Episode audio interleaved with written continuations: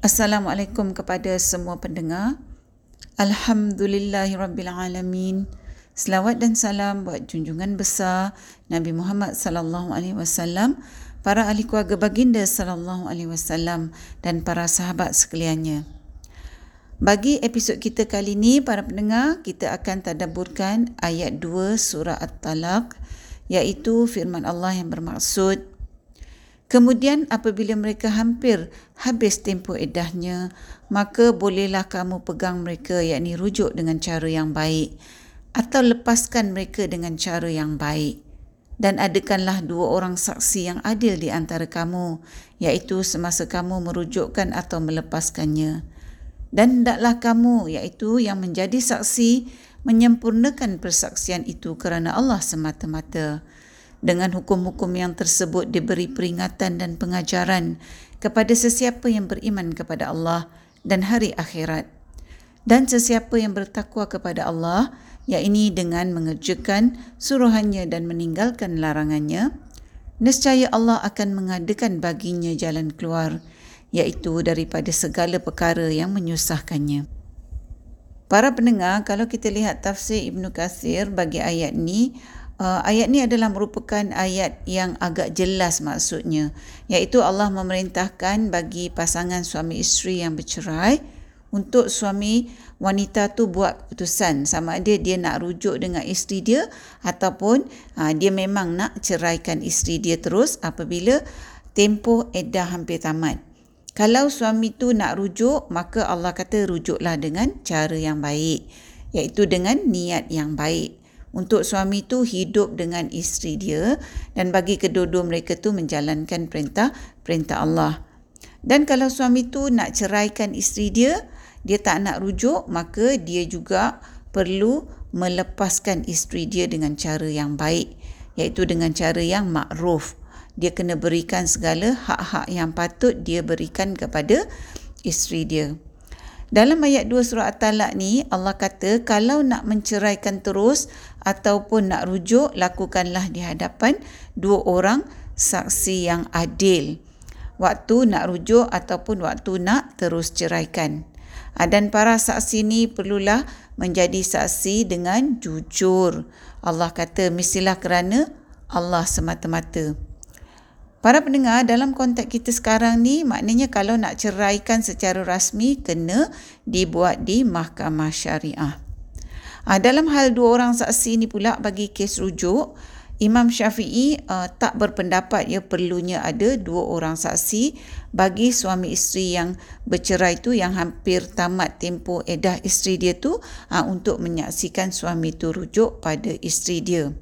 Para pendengar, dalam ayat 2 surah At-Talaq ni Allah dah jelaskan pada kita manusia untuk kita ikut aturan aa, dengan peraturan yang Allah dah tetapkan untuk perceraian, edah dan merujuk isteri iaitu sebelum tamat tempoh edah.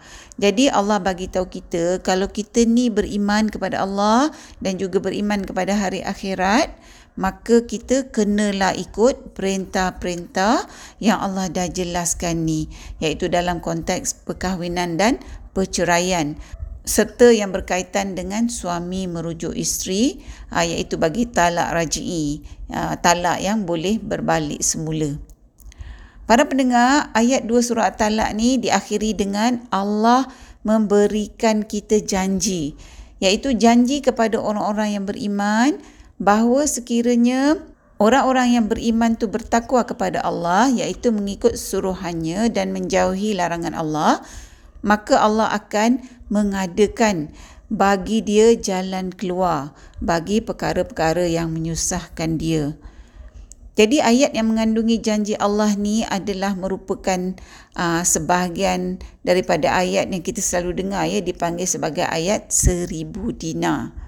Maknanya Allah kata kalau kita ni nak Allah tolong kita, nak Allah selesaikan masalah kita, nak Allah bagi kita jalan keluar daripada masalah kita ataupun apa saja perkara yang uh, menyusahkan kita, maka kita ni pertama-tamanya perlulah terlebih dahulu memenuhi syarat yang Allah dah tetapkan, iaitu kita kena bertakwa dahulu kepada Allah kita kena jadi taat dulu perintah Allah dan kita kena jaga diri dari melakukan apa yang Allah larang. Para pendengar, takwa kita ni kenalah dalam keadaan istiqamah. Maknanya kita kena secara berterusan bertakwa kepada Allah. Sentiasa kita ni berusaha untuk taat pada perintah Allah dan kita ni juga berusaha untuk sentiasa menahan diri daripada melakukan perkara yang Allah larang. Ha, iaitu bila di sepanjang hidup kita.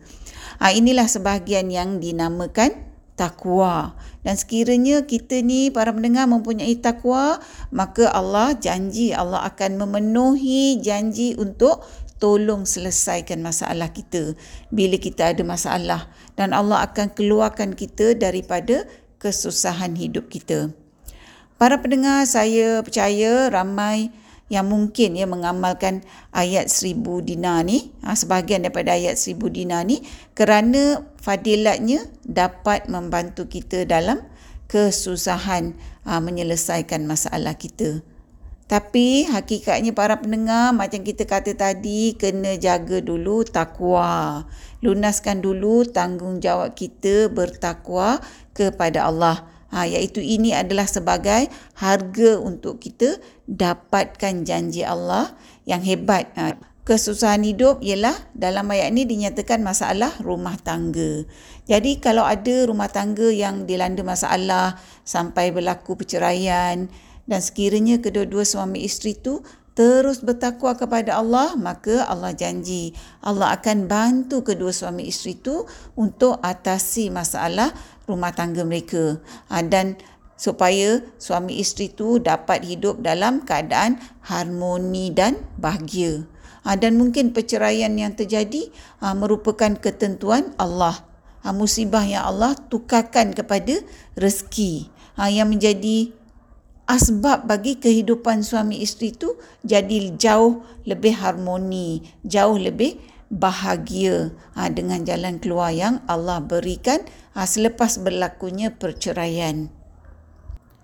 Begitu jugalah para pendengar bagi apa saja masalah dan kesusahan ha, yang kita alami dalam hidup kita ni, formulanya ialah kita kena bertakwa kepada Allah secara berterusan ha, supaya kita boleh dapatkan apa yang Allah janji kita. Ha, yang mana janji ni dapat membantu kita sehinggalah ke akhir hayat kita. Kerana dalam kehidupan ni para pendengar akan sentiasa ada masalah akan sentiasa ada ujian dan kesusahan. Jadi para pendengar takwa itulah alatnya takwa itulah kenderaannya takwa itulah jambatannya uh, untuk kita ni dapatkan pertolongan Allah uh, bagi membantu kita mengatasi masalah, mengatasi ujian dan juga uh, mengatasi kesusahan hidup di dunia ni. Oleh itu para pendengar, saya berdoa untuk kita semua supaya Allah sentiasa membantu kita untuk istiqamah dalam kita ni bertakwa kepadanya di sepanjang hayat kita. Para pendengar yang dikasihi, setakat ini dahulu perkongsian kita buat kali ini. Moga kita bertemu di episod yang seterusnya insya-Allah. Assalamualaikum. Sekiranya anda merasakan bahawa perkongsian tadabbur bersama Dr. H ini memberikan manfaat kepada anda, saya ingin mengajak anda untuk menyertai saya bergabung usaha menyemarakkan amalan tadabbur Quran dengan memanjangkan perkongsian ini kepada orang lain. Serta jangan lupa untuk tekan butang follow untuk mengikuti episod-episod yang seterusnya. Falling into the night I'm lost, can't get no sleep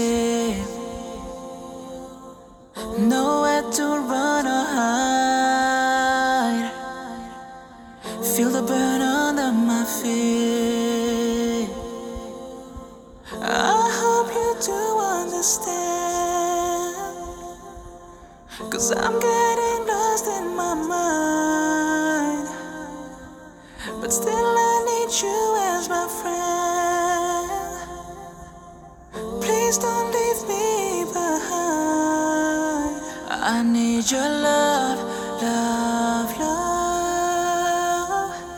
So I can make it alone through hard times need your love, love, love. So I will know everything will be alright. I follow you. I think about you oh, every day, every night. You got me thinking like over my action. I'm